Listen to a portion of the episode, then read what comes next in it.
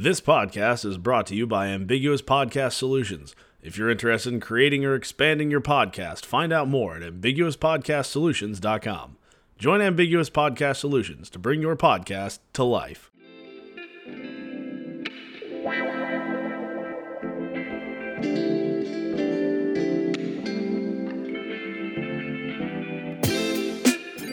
Welcome to Talking Toastmasters with Angela Nuss. Talking Toastmasters is a podcast all about Toastmasters members and how Toastmasters impacts their lives. You can find the Talking Toastmasters podcast at ambiguouspodcastsolutions.com or anywhere you listen to podcasts. This show is hosted and produced by Ambiguous Podcast Solutions. Welcome to Talking Toastmasters with Angela Nuss.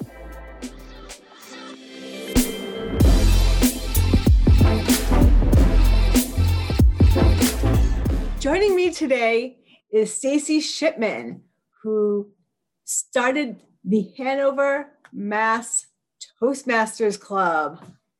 She's owner of Engage the Room and is part of District 31. Welcome, Stacey Shipman. Thanks, Angela. I'm excited to be here. Awesome. Well, let's start at the beginning. Tell us how you came to Toastmasters and about how the beginning of your journey. I came to Toastmasters in around was around 2005, I think and uh, it was really because uh, well a my husband it was always on his bucket list. I knew about it a little bit but i always imagined it being a so funny. A room full of older men wearing suits and smoking cigars. I have no idea why i thought that but that's what i thought it was. Um, but he my husband was interested in it and i was starting to think about leaving a corporate job to start a business and knew that i was going to have to sharpen my public speaking skills and networking and all of the interactions that I've had to have since I left that job that I didn't have to have in the job. So that was really what brought me there in 2005. Fantastic. So, one thing I wanted to kind of jump into because I don't know if it's the first club you were in. So, one of the things I know about you is that you started a club. Mm-hmm. So did that come out of you guys being in the club and then deciding to start one, or did you and your husband just decide to start one? No, we were in uh, Quincy first. So okay. that's where we started our Toastmasters journey. And then after, well, maybe a year or two, Michael, my husband, Michael, got a new job and in Hanover. And that office space had a fantastic training room um, and there were no clubs between like Weymouth and Kingston. So we saw it as a good opportunity to split, you know, uh, be in the middle of the South Shore of Massachusetts. So that's what prompted us to start the Hanover Club. Was he had this great training space available at his company, um, so we launched Hanover, and that took. we didn't do it right because we didn't tap into we didn't know that there were people in the district that could help you. We like we didn't know about the structure of Toastmasters because we were still relatively new. So we just jumped in, applied online for the starter kit and all that good stuff. And then slowly, slowly, slowly, it took us two years to charter. And over eventually people from the district were like, What are you guys doing? Are you gonna charter? so it took us a while and we did not follow the rules. Uh, but we got there and it's been a it's been an awesome club ever since. Fantastic. So, can you tell us a little bit about what it's like to start a club since most people probably have never been part of starting a club? So, I mean, you have to have the idea, you have to believe in the idea because it is work, you know, to start the club. I mean, there's information on the Toastmasters websites. I mean, these are all lessons I've learned because we did it wrong. So, it's, it's go, okay. you know, reach out to your district officers because they're very knowledgeable and have a lot of information that they can share with you. And then, you know, bef- we did not launch with a list of people to reach out to. We just like, we hung a shingle and said, we're here. and that's not how it works. So I would also recommend have a list of people whether it's people you work with or you know if you own the business that you network with or in the community that you can tell and promote that you are starting this club uh, before you actually launch it because I, I think that will make things a lot easier and have a longer list than you need. You need 20 people to charter the club. So I would say have a list of 100 people. And I know it sounds really big, but if you think about sales, people will say no. So you want to have a bigger list than you need. Have the list, be patient, and and know that you are the one at first running the show because you're the one launching it. The other people coming in, unless they're already Toastmasters, have no idea what's going on. So I'll make sure that you're knowledgeable enough, first of all, and second of all, that you're friendly. You know, when new people come in, greet them, share a little bit about what's going to happen without overwhelming them. Mm-hmm. See that a lot, like information overload to the new people. Um, but I think one, be knowledgeable, and two, make it the most welcoming environment that you possibly can so that people want to come back. And be patient. I don't remember if I said that already. No, but patience is a virtue. So yeah, that's really be patient. It might take, especially depending on where you are, it could take some time. Well, that's fantastic. So why don't you tell us a little bit about some of your accomplishments personally in Toastmasters? Because I know you've got a lot of district leadership. So let's talk about you first, and then we'll go into some leadership stuff. Sure. Uh, so I have served at all levels. I've been club officer, district officer, area and division officers. So I've held a lot of roles. I did go to Club Growth, which is a district office, and then I decided not to continue in what is known as the trio simply because of time and growing my business. And it just was not the right time for me to continue. Um, but it was, it was a really good experience. I got to meet so many people. Um, and I know I'm sitting here saying the time, the time, but when I was in area, uh, no, what is it called now? Not area. Area director. Area director. Thank you. Area director and division director. Um, it was such a great way to expand uh, my you know networking and meeting people but just to see how other clubs are run that's why i like the area director role you mm-hmm. get to visit all these clubs see how they're run you learn things new ways that you could do do things in your own club so that part was awesome i, I do recommend at least going to that level to people mm-hmm. the other um, and it, it really was a, a super positive experience. I loved all the people that I was working with, the uh, other directors, and we had a really, really good time. Um, so I, I, do recommend it to people if you have the time to, to, put into it. And then I'm also a DTM. I did earn my DTM before everything shifted to Pathways. So those are my accomplishments. Yeah. Fantastic. Thank you for going through some of that. So one of my favorite questions to ask my guests is what is your favorite role in Toastmasters? And since you've held many, including leadership, it's going to be quite interesting. so, so you mean leadership or like meeting role? Any role, or anything, any role whatsoever in Toastmasters. So, like I said, there's a lot for you to choose from there. okay.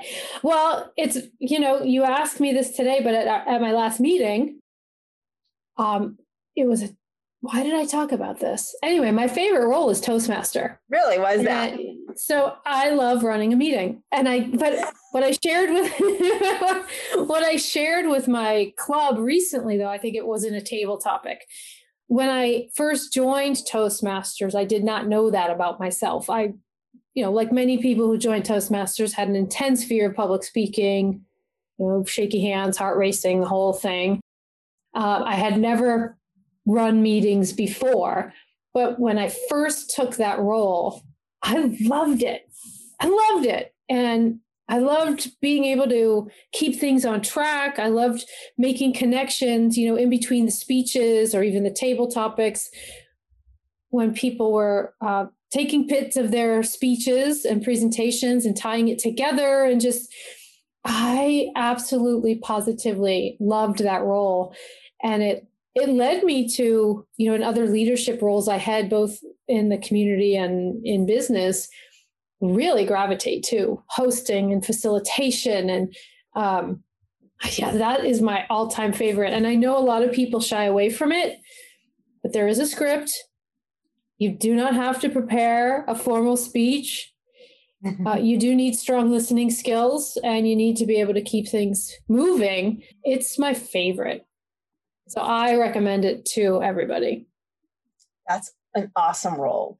And if you don't like speaking, you know, you don't like giving a, prepared speech, this is a lot of people have struggle with public speaking. You know, it's nerve wracking to be in front of people, but it's also nerve wracking to share your own thoughts and ideas and stories, right? It's very vulnerable. So if you want that time at the podium, if you will, or on Zoom now, that is a great role to get you used to being in front of people without having to share a lot of your own thoughts and ideas. You're really making connections and moving things along based on what you hear in that moment. And for a mm-hmm. lot of people, that can be a great way to ease in to sharing your own thoughts and ideas because before you know it when you're making those connections if you are doing it that way you know when you hear people speak and kind of making that informational connection you start to share your own thoughts about it and it's a great way to ease into that before diving into more formal speeches and presentations i love that explanation i never looked at it that way thank you you just opened my eyes in every single interview I do for my podcast, I learn something either, well, usually I learn something about the person and I learn something new about Toastmasters. This ought to be interesting. I'm going to be learning a lot. okay. Well, why else do this? That's what they're all about. Podcasts exactly. are awesome. Exactly. So now that we know your favorite role, what is your most challenging role? Timer. Oh. Because I get so in, I'm laughing. I get so involved in the speeches that I forget to start the timer.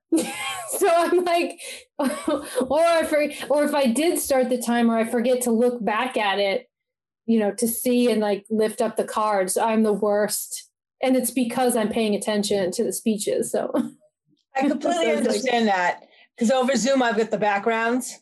Mm-hmm. More often than not, they ask me to do the timer because some half the club can't do it that way. So more often than not, they've been asking me to do that. And sometimes I get anxious because I'm like, I'm really enjoying the speech, but I go look at the time and then it mm-hmm. I gotta be prepared. I gotta have my finger on to make the change at 59 sec, you know, at the at those yeah. marks, the second before the marks. So that's the challenging part for me. But mm-hmm. I actually like being timer. Well, good. So when I'm at your club and I don't want to do it, now I know to call. or vice versa. Anytime, Stacey. Okay. Anytime. Okay. So when you're not doing Toastmasters, what do you do? Tell us a little bit about yourself. And I know a little bit about you, but share with the listeners a little bit about you. Where to start? So, like hobbies? Family, family, family hobbies. Yeah, so- so I, I have a husband, Michael. He's also a Toastmaster in Hanover, which I already mentioned, I think, in the beginning. We're cat parents. So we have two cats. We have an elderly cat named Habibi, and he's 17. And we have a uh, middle aged female named Luli. She's nine. Um, and uh, for hobbies, um, I take singing lessons, stand up comedy, classes. Everything's online right now through the pandemic. Uh, those are my creative pursuits outside of work. Um, and then we do a lot of outdoor hiking, biking, um, if there's snow on the ground, cross country skiing. So we're big outdoor people. And uh, we have a sailboat. So in the summer, where uh, you can find us on the water doing day trips. I'm not like an overnight sailor kind of person. That's exciting. Do you ever go out with the McGee's? Because I know they have a boat. They do have a boat, and we actually have a boat in the same arena. Oh, I know. So we often see them on the dock. So we actually have a small sailboat. They have a motorboat. So we're on a mooring and they're on the docks. So we often pass, but I have been on their boat in the past. And, um, but they have not yet been on ours because I think, I don't know why I've, I invite them. but I see them there because we we are at the same arena. Well, that's cool. I didn't realize you guys were at the same arena. I didn't even know you liked sailing. this is cool. well, okay, hold on. I think you might have gone too far. No, it was my husband. So my husband bought the boat. I love being on the water. No, the truth is, when he bought the sailboat, I was like, "You're buying a sailboat? Why are you buying a sailboat?" Because I, I like the idea of a motorboat. It's fast. You get somewhere. You can, you know, um, put your anchor in, go swimming. It's kind of a beachy vibe, right? Without being on the beach. Sailing is a lot of work. And I was like, well, what are we going to do? How do we swim off a, off a sailboat? And he was, my husband was like, swim? Wait, that's not what sailboats are for. It's like, then why are we getting it? So I had to, um, I had to learn how to enjoy sailing. And now actually, it is a lot of work sailing because you you have to manage the wind and all of that, but it's so peaceful because once you are under sail, you don't have a motor on anymore. It's really, really peaceful. Um, and we have been able to swim off the boat. So it's been great. You got your swimming in. Yes. But I wouldn't call myself a sailor. Okay. I didn't know you enjoyed being on the water. I love the water. Okay. there we go. See, I, I'm glad you corrected me. One thing I definitely want to make sure we talk about is I notice you have several things that you're into, but um, I'm on about episode 34 of your podcast. Mm-hmm. You want to talk a little bit about your podcast and how Sure. it came to be? How it came to be, yeah. Uh, so it started in 2019. And it started when I, I rebranded my business and I thought it would, I don't know. I honestly, I don't know what I thought. I just knew it was something I wanted to do uh, because I, I love talking to people. I love to hear their story. Uh, learn, you know, as you said, I love to learn from people. You know, I believe we all have a story. We all have lessons, insights, wisdom based on our um, individual experiences, which when shared in a forum like this becomes a shared experience and that's what really creates connection and so for me you know my work is all about relationship building and how do you create meaningful connections with people so the podcast was for me one way to do that personally but i also wanted people listening to feel connected and to reach out to the guest and to make a connection as well. So that was really the start of it. And then this past summer uh, august 2020 i did some rebranding and re i renamed it. Um, so now it's called shed the formality. And it's still the same interview format talking to people hearing their stories. But what i've come to realize about myself is that my my life's work really has been about challenging the status quo shedding what i call formalities or these beliefs and behaviors that can hold us back from speaking networking, putting ourselves out there, putting our ideas out there, having human interaction, um, and really trying to break that down for people so that we can feel more connected. Um, but when we have all these walls up, or beliefs about how we're supposed to act, or what we're supposed to do, or how we're supposed to speak, then we're not able to really do that. We're not ourselves. We're not, we don't feel natural. And so we're not able to make a connection with people. And that's really the message I'm trying to send. It's break it down, like shed them, get rid of them if they don't work for you. Um, get rid of them. That's awesome. I love the new the name, the new rebranding, Shed the Formality. How can Mhm. people find your podcast? They can find it at shedtheformality.com. And it's also on Stitcher, Spotify, and Apple Podcasts if you search Shed the Formality. Awesome. So I know one thing you love to talk about. That's passion. One of your passions is networking and self promotion, which you just talked about a little bit on your, Yeah. regarding your podcast. So let's talk about that. Let Hmm. educate us a little bit. Tell us a little bit about it. Give us some tips, or tip me. Like give me Tall, tips. tall order. okay. Um, No, I love it. You know what I learned about myself when I quit my job, the first piece of advice I heard, you know, I quit my job to start a business. And the first piece of advice I heard was actually from my husband, who had been self employed in the past. And he said, if you want to build a business, you need to network. And I had never had to do that. Never. Because I worked, you know, in market research, there was no networking. I barely even talked to anybody, you know, when I was in corporate, right? Um, so so I was like, all right, you know, I was totally naive. I Googled it. I'm like, what does this mean? Networking, South Shore, Massachusetts. I found some events and I went. Um, and I almost had a panic attack at the first one because I was so nervous going in and all the thoughts will they like me? Will they think I'm my business is silly? I mean, just all this stuff going through my head. And uh, but I went in, the people were so nice, and I fell in love with it. I wasn't good at it, but I fell in love with it. And everything I've done really since then has been to become better at not just speaking, but putting myself out there, you know, reaching out to people, saying hello, sharing what's important to me. Of course, sell, you know, you own a business, you need to sell, and that's obviously part of self promotion. Um, but it became so much more than that for me. And it really became like creating these environments where people can make those connections became my purpose. I really, at, at the core of who I am, that is I believe what I've been put here to do is to create these settings, whether it's a podcast or an event or facilitated group experience in some way, to create these settings for people to connect. And um, I trace it back to my childhood. That's how I grew up. Huge, you know, big family, together all the time. And then it fell apart, and it was like ah. And now I feel like I've kind of come back to that, and that's um, that's who I am. So it gives me purpose, and um, I feel like I belong in that space. So that's the backstory. Tips? What do you want to know, Angela? Hmm, what do I want to know? It's my what, or what, do you think your listeners? listeners would want to know? exactly. and it's not, you know, I will say networking isn't only for business building. Right. Um, Let's talk about that. So, very recent example, I was actually on I was on TV today.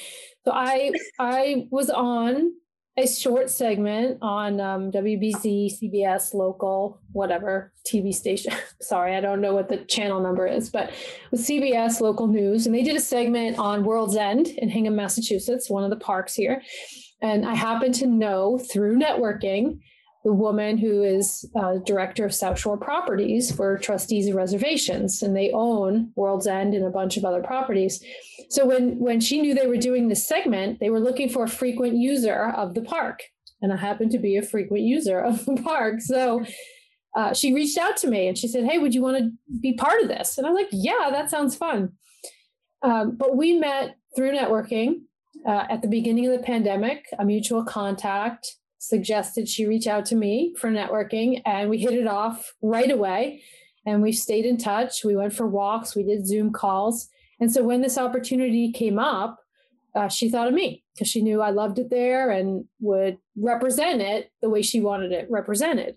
So that's what I mean. But that was not a business building activity. It was super fun though. and I got to share something that's meaningful to me and important to me um, so it's, you know, it's not only for business building, it's, you know, networking and relationship building, whether, you know, if you work with a team, you need to be able to talk to your boss and you need to be able to have conversations with the other people you work with. That's quote unquote networking or relationship building. Um, in a pandemic, when we're all working at home and spend a lot of time alone, uh, online live online networking i don't mean just commenting you know on facebook or linkedin but actually joining a live meeting which i know you do a lot of angela mm-hmm. yes um, it keeps us from feeling lonely which can mm-hmm. contribute to you know sadness and depression and um, you know there's a lot of emotional mental health concerns with being lonely and alone in a pandemic. And I'm not going to go down that road because it's not my expertise. But I do know that when we are in community sharing an experience, which is why I think Toastmasters is so successful, we typically come for similar reasons, and it's a shared experience that we all have. And that's why it works. Um, we feel less alone. We, we feel more empowered. We learn from one another uh, networking is not just about making more money and getting clients. It's it's like living a better life, having a richer life because you've met all these wonderful people who have shared themselves with you and you with them. I love that. That's fantastic. And you mentioned something about having conversations with your team and your boss, especially if you mm-hmm. work in a team, mm-hmm. and how mm-hmm. that's part of networking and relationship mm-hmm. building, but it's also communication, which is mm-hmm. one of the core yeah. basics of yeah. Toastmasters. Mm-hmm. Communication and leadership are the two main focuses in Toastmasters. Mm-hmm. so is there another time, like maybe when you were climbing the Toastmasters leadership ladder, for lack of a better term, mm-hmm. um, where networking came into play or relationship building? Like, how did you? the whole thing. her eyes I mean, actually popped out of her head when I asked her that. Yeah. What I learned, I learned a ton about leadership in Toastmasters um, by doing leadership, right? By taking on the roles. And so that experience combined with experiences outside of Toastmasters, we get work done through relationship. Sure, we have to take action, but if you're leading a team of people and you want them to do something, you need to have a relationship with them. They need to trust you. They need to believe you have their best interests in mind. Uh, they have to feel connected to the purpose or the vision or the why behind the action you're asking people to take. Um, so when I'm mentoring other Toastmasters and then in my business as well, one of the first questions I ask people who are struggling with that is what's the relationship you have with these people? And more often than not, I hear, I don't really have one. And I said, that's your problem. So you need to figure out how to build that relationship. And it's not and it takes time. So what what Toastmasters did for me, um, you know, I've always been willing to do the work. Let me start there. Always willing to do the work when it mattered to me. And so when I, you know, want something, whether it's, you know, back when I was running marathons, I ran the miles. When I wanted a master's degree, I took the classes. When I, um, you know, started a business, I took, you know, went to conferences, joined Toastmasters. I did the work. And every time I took a new leadership role, it exposed me to more people and more opportunity. Um, so it was the relationships that I built when I spoke at conferences or uh, volunteered or you know was a leader and motivating people that a got me curious about how do I do this how do you motivate other people and get them? So I did a lot of outside reading, you know, about and and questioning other people. Um, and then they and then applying what I learned in all of these different environments that I was in, networking groups, Toastmasters, business, you name it. I was I was like, how does how do you do this? What does it really take to get people on the same page? And it all came down to the relationship, the trust, the relationship. Um, and that takes, you know, you have to show up, you have to have a clear message, mm-hmm. and you have to stay in touch with people. Mm-hmm. And because that's how they know you care. And so that means you go out to lunch without any agenda. You reach out and say hello without any, any agenda. You check in with people. Hey, how you doing? We're in the middle of a pandemic. I just wanted to make sure you're you're doing all right. And that I think is undervalued and underestimated is that importance of just staying in touch because you care and not because you're looking for something. And then that came to life for me when I was the club growth director for the district. We needed to motivate people to, you know, we needed more people to get involved. And so I used everything I had learned about storytelling, um, how do you get people to trust you in a very short period of time? Mm-hmm. Uh, and, and so I applied all of those tools when I would speak at, you know, the leadership conferences and uh, TLIs and district leadership events, and it worked. You know, the storytelling, when done right, shows that you care. It's a, uh, you know, it, it creates a connection for people when you share your vision for where you're going and how they can get involved uh, and how it benefits them Mm-hmm. Right. The other part of it is your message, you have to believe it, but it's also about them. So, how do you get them to believe it? So, it's a very, you know, there was a lot that I had to learn and practice and make mistakes at. But it all came down to what is the relationship and how quickly can you build it so that people come up to you and say, I, yes, I want to be part of this. And that's magic and that's powerful. Yeah, that was profound. Like I wrote a couple of things down as you were talking. I was like, oh, good point, good point. So I was thinking as you were talking that there's more time to build a relationship at the club level than there is outside. Like when you move up to area director and division mm-hmm. director and all sorts of other acc- accolades. Serving on a committee in the district probably helps a little bit too. Um, so let's talk about um, the stepping stones of just being going from club member to mm-hmm. being in a club officer position mm-hmm. then transitioning to the district, which the first step outside a district is usually area director, unless you choose to join a committee. Mm-hmm. So tell me a little bit about your thoughts with that. Uh, you mean how I progressed, or just in general? How in general, like maybe give people uh, an a little insight into what the journey's like a little bit, maybe what it was like for you, obviously. Um, so I had been a member for hmm, I don't know, five, six, seven years. And I was very happy being a member. I'd never ventured out of the club. You know, I'd never gone to conferences, I never did any of that. And then my husband competed in table topics and got to the district level. So that was, I don't remember what year that was, 09 maybe. Um, and that was my first conference because he was competing. So obviously I went to see him compete. Mm-hmm. They did a really, really good job. That was uh, Stefano McGee was the district governor at the time um, and it was in Norwood. And I, you know, I enjoyed it a lot. Actually, I went to the educational sessions. They did a really nice job there at the Sheraton in Norwood.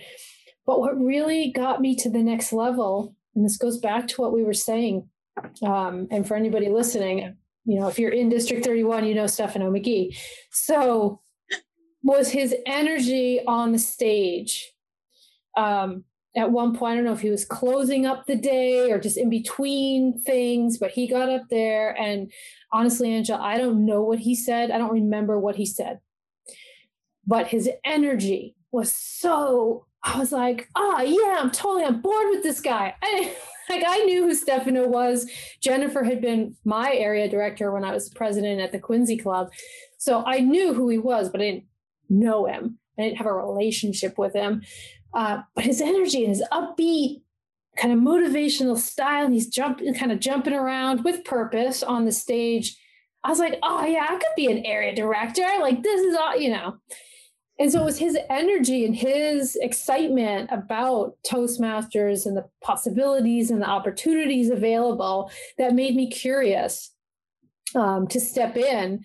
And then, of course, as district governor, then he was done. So he, he wasn't part of the next part of my journey. But that was really what got me intrigued was his positive, upbeat energy. And that's what leaders need to do. You know, and that's how he created a connection for me to say, I want to learn more about how do I how do I do this? And then it got me on the track of, okay, I could be a DTM. Um, and kind of, you know, but but before that I was fine. I was fine in, the club and I was like, yeah, what what do I need all this extra for? And then it became more about learning more and meeting more people. So the area level, you get to meet tons of people because uh, as an a club officer, you go to TLI, Toastmasters Leadership Institute. You could meet a, a ton of people. Uh, area governor or area director gets you into other clubs, and then they get to know you. So that's the the visibility part, the relationship building part.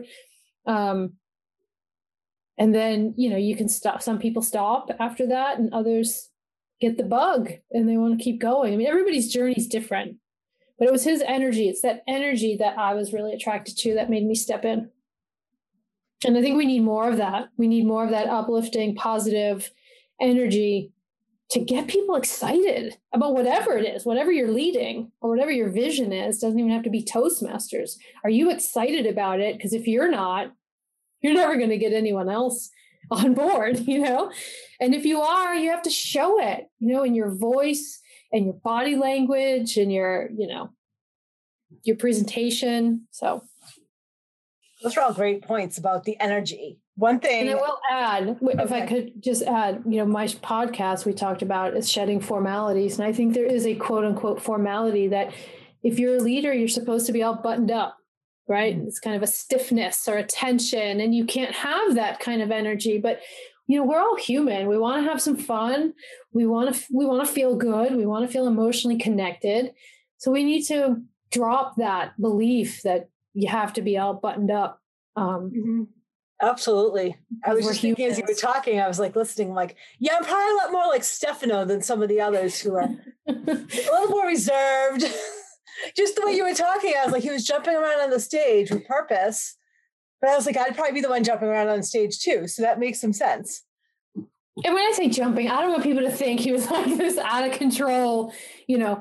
But it was he was using the stage. He was moving around. There was there was energy. There was positive, uplifting energy in his presentation that day. And uh, and when I say presentation, I mean physical presentation, words coming out of his mouth, um, and his ability, I think, to draw people in. Well, thank you. That's definitely super helpful and something that I'm going to look back on when I'm looking to move up and say, "Oh, what can I do?" And oh, Stacey mentioned this in the podcast. Maybe that's something that's that's something that's up my alley. So that's pretty cool to be able to pull that in. And you mentioned speech contests, mm-hmm. and I had the fortune of losing to you, quote unquote, at the area contest for an international speech contest in 2018. And I say it was a pleasure of quote unquote losing to you because I came in third out of three, which is fine. Yeah. But the guy who came in second came in third the year before because I was at that contest. And I know you have been super successful with contests and I want you to tell the listeners just how successful you've been because I said to people, I'm like, I didn't lose. I became better. By losing to Stacey, I became so much better because Stacey is such a great and eloquent speaker. And then the guy I lost, the second place guy, moved up from last year, which is exactly what you want people to do. You want them to improve. Right. So tell us a little bit about your journey um, in speech contests, please. So speech contests are scary. No, I'm just kidding. I no, I'm, I'm totally hey, kidding. Thanks. Yeah, no, I'm totally kidding. Edit that out. No, speech contest. I always tell people this. Look, speech contests. Every time I did one, it wasn't. My goal was not to get to the district level or to the international stage. That was never my goal. And I, for the record, have never made it to the district stage. So I always get cut off at the division. Uh, I've been cut off at the division level. That's the highest I've gone. But to your point, Angela, you just you just you said it. Um, the the speech contest. I know they're online now, but that environment that just meant the mental phrasing, right? Contest just mm-hmm. automatically, I think, makes us, if we choose to participate, step up our game uh, versus speaking at your club, which is the same people over and over. You know what you're going to get. You're going to get your feedback. You're going to move on. But as soon as we hear this contest, there's that elevated there's something that happens that, that makes you elevate yourself because now it's like ooh competition i could win i you know i want to win i'm not doing this to lose right so we tend to put our best foot forward we tend to uh, develop new skills maybe even reach out for help more than we would before it's it whether you win lose come in second third make it to international or not you will not be the same speaker that you were before you entered the contest. Um, and you get to see at each level, I mean, the level of commitment and uh, artistry if in some of these speeches, mm-hmm. uh, creativity. You learn from watching all of these other people as well, and oh, man, it's it's some of the best experience that I've had in Toastmasters from a speaking perspective.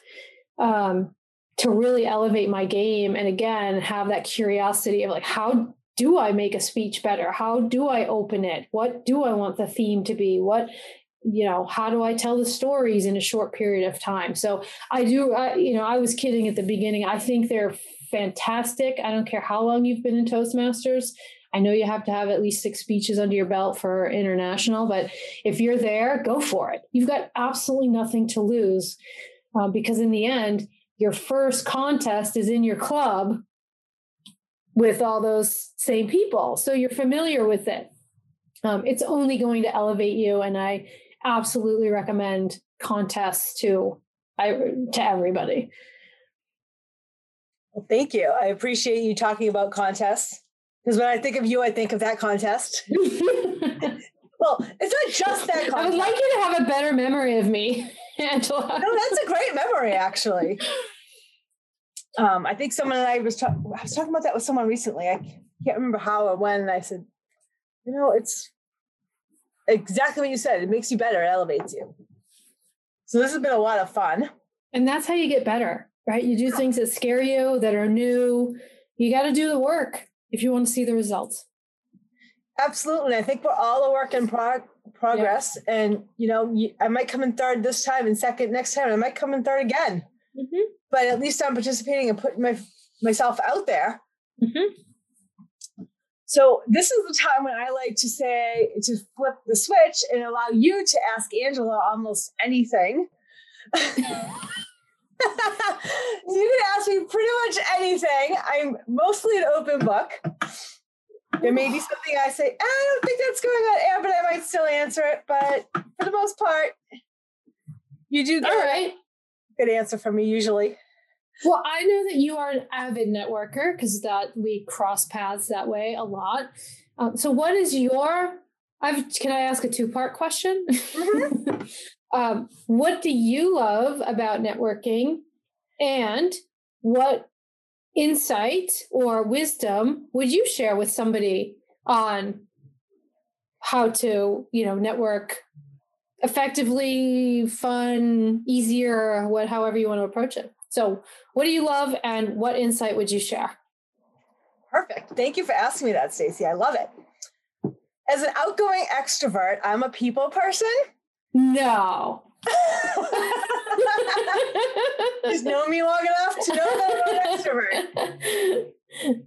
I just love being around people and I get energy from being around people.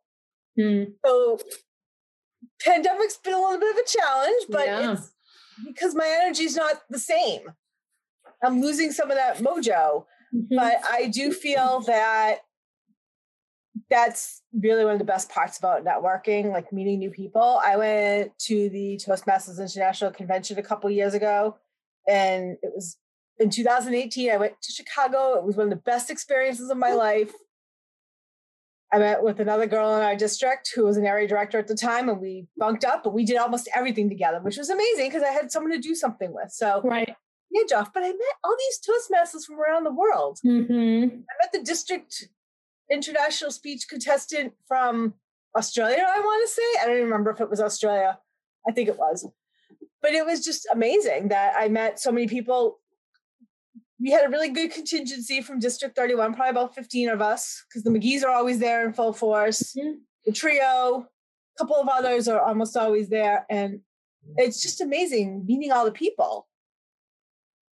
On the flip mm-hmm. side, the advice that I would give to people is something that we both hit upon already. You got to put the energy into it. And my father has always said, to give. Like just give and it'll happen. And I don't know if it's him that said this or someone else, but give to get. Mm-hmm. And it's a two way street. You never know. Mm-hmm. And that's what I'm telling people. And when I network with them, I'm like, well, this person may give you more referrals than this person, but you may be giving that another person more referrals. So it's not necessarily a 50 50 give and take. But if you're in a networking group, for instance, a one seater, as I call them, where you, one commercial real mm-hmm. estate person, one attorney, or one CPA, one attor- type of this attorney, one nail rep, um, it's not always going to be the same people giving to the same people. Mm-hmm. You and I might be a good back and forth, but then there might be someone else. So a residential realtor and a mortgage person are going to be great for each other. Right. But a mortgage person and me doing commercial real estate may not be the greatest for each other, but I know that other people are going to get referrals. So I feel that people really do need to develop that. And I'm still young in my career, my real estate career, but I've also been around the business world since I was young. Young meaning probably my teens. I did a lot with dad as a kid, but mm-hmm. I wasn't like in the public eye with him, but with work. But yeah, I, I feel people need to develop those relationships. And for me, everybody, I go into almost everything as just I'm meeting someone new and you never know what's going to happen. They could become a friend, they could become a mm-hmm. referral partner, they could mm-hmm. become who knows. That's right. Who right. knows? You have no idea. And they may know people that you would never think they would know. Never think to dream of. I was with a friend today and she's like, her ex-husband couldn't believe that she knew someone like my dad, like someone so important. I was like, it's because she knows me. So why wouldn't she like, yeah, it's like you just never know who you're going to meet. You never know who you're going to meet. And the world is small. I know it seems big, but the world is small. So I oh, would say be nice for me. There's be no nice to everybody. Exactly. Be nice to everybody. For me, there's no such thing as six degrees of separation, especially if you're anywhere in southeastern Massachusetts. No, everybody knows Angela and us. Well, they usually know my dad or one of his siblings before they know me. I think I think that's true for me. I think I knew your dad before I knew you, but that's okay. Well, because he's been not true for everybody that you know. Not everybody knows your dad. Exactly, but my dad's been doing real estate since before I was alive, which makes sense because he's that much older than me. I mean, yeah, he's my dad, right? Yeah. It's just really kind of cool because people will be like, "So I know your dad knows people." I'm like, "But I know people too. I'm important too." I don't have to say that as much anymore, but once in a while, okay. I, I Well, I was going to say that now that you, you've you've made a name for yourself, you don't, you know, it's probably now it's hey Angela Nuss, not Dad Jay Nuss. You know, exactly. Like, Angela, you're making a name. You've been visible. People know you. That's how it works. Awesome. Well, thank you for that question. I love it. I'm so glad you asked it and that um, we were able to talk a lot about networking and Toastmasters today and your business. And this has just been wonderful. Thank you for joining me. Yeah, thank you. But the last thing I'll say about networking, I think the best role, you didn't ask me this, but I'm going to offer it anyway. Go for it. The best role, if you want to become a better networker um, and meeting people and introducing people and getting comfortable with that, I think the membership uh, VP of membership at the club level is a perfect role for that because it it gives you permission. If you're um, if you feel awkward reaching out to people or talking to people you don't know uh, it that role gives you permission to do that because now you are the VP of membership and it's your job to greet people and then introduce them to others um, well on Zoom or in the club or whatever but I think that's a great wo- role to build that skill. I'm glad you brought that up because I probably should have tied networking back into that That's as well right. within Toastmasters. I know we talked about it, but that is a great point because club officers and the district leaders are ambassadors of mm-hmm. Toastmasters. Yeah. So any of us can walk into anywhere and just be like, oh, I'm a member of Toastmasters International. If you have nothing else to put mm-hmm. forward, I'm a member of Toastmasters. I visited one in Florida. My dad lives in South Florida, and this was a number of years ago. But I was like, "Hey, let's go to a Toastmasters club," and it was awesome. I think I was a dist- I think I was club growth director, so I was a district officer, and they made like this big deal about us being there and stuff. but I wasn't expecting that. They're like, "We have a district officer from District Thirty One in Massachusetts." It was awesome. That's amazing. There, you know? Fantastic. Well, I'm glad you felt like a rock star. We all should feel like rock stars at some point. And being a club officer allows you to feel like a rock star, right? It does. It does. Well, because then other people kind of, I mean, not that you want to put yourself on a pedestal, but you know, it puts you in a position to be of service to others. That's the way I see it. If you've been in Toastmasters for a long time and we're we're all constantly developing, and then it becomes how can I continue developing myself? And mentorship and leadership is I think the way to do that. Absolutely. And we could keep talking about mentorship. We totally could. We could keep going for another 45 minutes. Two. I could, Toastmasters. I could talk all day if you let me. No, I could talk about Toastmasters with almost anybody. I can just, you know, they say something and I can tell them how Toastmasters can benefit them. So I think mm-hmm. that's mm-hmm. really kind of cool how we just did that in like last well, thank you again so much for being here with me today. I really appreciate it. This has been amazing. Thanks, Angela. This was fun. Thank you for listening to Talking Toastmasters with Angela Nuss. Please like our Facebook page at facebook.com slash talking toastmasters and subscribe at ambiguouspodcastsolutions.com slash talking toastmasters. Talking Toastmasters is produced and hosted by Ambiguous Podcast Solutions.